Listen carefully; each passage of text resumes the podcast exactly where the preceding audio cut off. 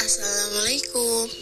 Hai guys Kami dari kelompok 5 Pada podcast kali ini kita akan bahas tentang erupsi gunung. Sebelumnya perkenalan dulu.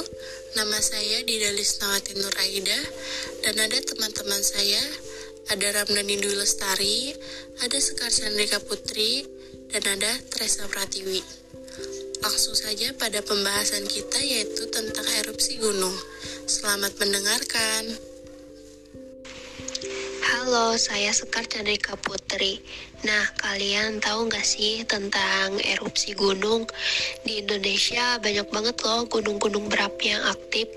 Nah, kita akan membahas dua kasus nih teman-teman yang terjadi pada 3 Maret 2020 dan 4 Desember 2021, yaitu erupsi Gunung Sumeru yang baru-baru ini terjadi. Hai, saya Teresa Pratiwi. Langsung saja kita belajar teori Gunung Merapi. Gunung Merapi ini sebenarnya terbentuk karena adanya pergerakan lempeng Indo-Australia yang mendesak ke daratan Pulau Jawa di selatan. Pulau Jawa itu banyak gunung apinya loh.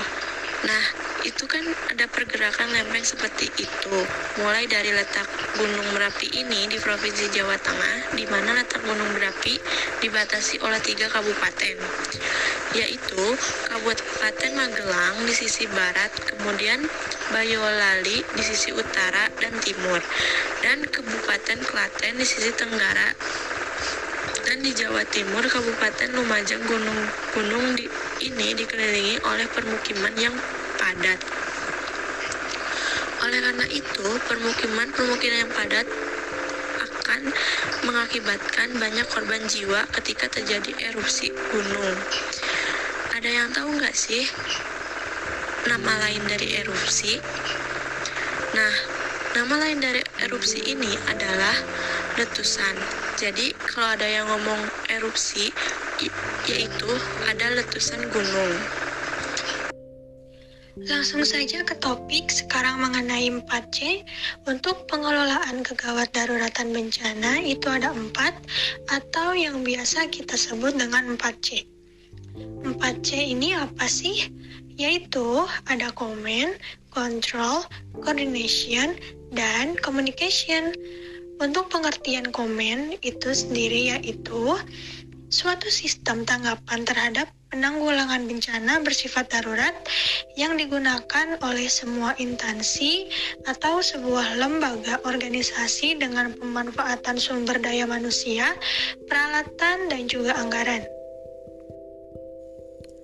Nah, dalam komen ini biasanya dipimpin oleh seorang yang tanggap darurat bencana yang dibantu oleh staf komando dan staf umum yang memiliki struktur organisasi yang jelas dalam kesatuan komando juga mengkoordinasikan suatu lembaga seperti BMKG dan BPBD yang mana dalam BMKG ini memiliki tugas mengkomando untuk melaksanakan tugas pemerintahan di bidang meteorologi, klimatologi, dan geofisika sesuai dengan ketentuan perundang-undangan yang berlaku, serta tugas BPBD yang melaksanakan komando melalui pengerahan sumber daya manusia, peralatan, logistik, dan sarana prasarana lainnya dari Satuan Kerja Perangkat Daerah Yogyakarta instansi vertikal yang berada di daerah Yogyakarta, lembaga atau organisasi atau pihak lain yang diperlukan dalam rangka penanganan tanggap darurat penanggulangan bencana.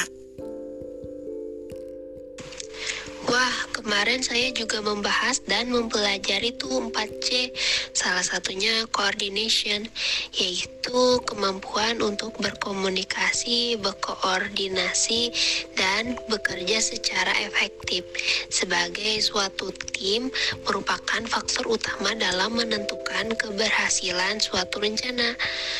Dalam suatu bencana berskala besar, maka makin banyak sumber daya yang dibutuhkan.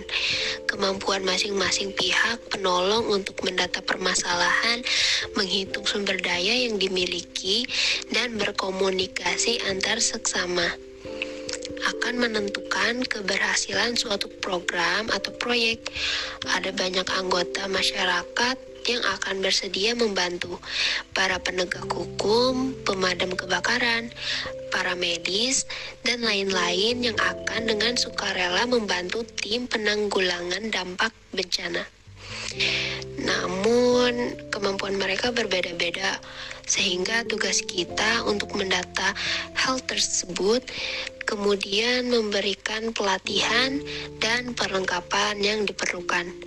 Kita juga harus meyakinkan mereka bahwa kita mampu memberi bantuan yang diperlukan, sehingga mereka percaya pada kita. Itu sih yang saya pahami. Guys, aku juga mau nambahin nih, apa sih maksud communication itu? Kalau dilihat dari artinya sih, pasti tahulah ya, yang berarti komunikasi. Nah, mengkomunikasikan suatu informasi tentang bencana yang berharga kepada publik merupakan hal yang utama dalam risk management publik perlu tahu tentang bahaya dan resiko yang mereka hadapi, sehingga mereka bisa melakukan persiapan-persiapan yang diperlukan bila terjadi suatu masalah. Tanpa pengetahuan yang cukup, mereka sulit untuk melakukan persiapan-persiapan tersebut. Oleh karena itu, seorang tenaga profesional hendaknya mengetahui sudut pandang dan kebutuhan dari masyarakat di sekitarnya, sehingga mereka bisa memberikan pertolongan dengan tepat. Sudah banyak program-program yang ditawarkan untuk mengatasi dampak suatu bencana, termasuk pemberian informasi dan edukasi kepada publik. Namun, kenyataannya dibutuhkan suatu keahlian yang tinggi untuk berkomunikasi secara efektif kepada masyarakat agar dapat merubah sikap dan perilakunya. Nah, benar tuh Dwi, Komunikasi memang sangat diperlukan dalam penanggulangan bencana agar membuat masyarakat mempersiapkan diri mereka masing-masing dalam menghadapi bencana. Tapi komunikasinya harus benar ya, yang efektif. Oh ya, satu lagi nih, jelasin dong teman-teman apa itu kontrol. Aku mau jelasin lagi nih tentang kontrol, yaitu salah satu bidang penting yang sering terabaikan dalam penyusunan program dan rencana. Persiapan bencana adalah kontrol informasi dan pencitraan yang ditransfer kepada dunia melalui media pra perencana yang berkaitan dengan siapa, apa, kapan, di mana, dan bagaimana, arus informasi sangat penting untuk memastikan keakuratan informasi yang disebarkan tentang perusahaan Anda dan situasi darurat, serta gambar yang publik adalah keputusan perusahaan Nanda dalam 30 detik. Nah, aku juga mau nambahin nih 5 langkah mitigasi bencana yang wajib dilakukan saat gunung api meletus di Linasir dari BNPB. Yang pertama, tidak berada di lokasi radius yang telah ditentukan. Kedua, tidak berada di lembah dan daerah aliran sungai. Ketiga, hindari tempat terbuka. Keempat, gunakan masker atau kain basah. Dan kelima, memakai pakaian yang tertutup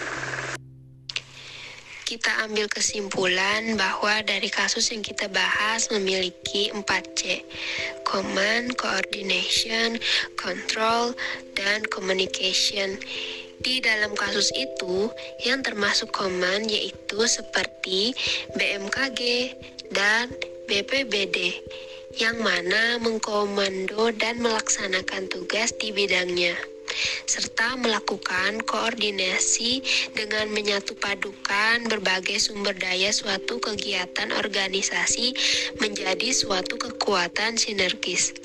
Agar dapat melakukan penanggulangan bencana secara menyeluruh dan terpadu sehingga dapat tercapai sasaran yang direncanakan disertai kontrol pengawasan terhadap seluruh proses penanggulangan bencana atau juga pemantauan dilakukan oleh pemerintah dan Badan Nasional Penanggulangan Bencana, tanggapan bencana dan melakukan communication informasi tentang bencana yang berharga kepada publik. Nah, gimana teman-teman pengetahuannya tentang erupsi gunung berapi? Sangat bermanfaat kan? Jadi, untuk kalian yang tinggal di daerah Gunung Merapi, harap hati-hati ya. Kita tidak tahu kapan bencana akan datang, tetapi kita bisa mempersiapkan diri ketika bencana akan datang agar terhindar dari bahaya.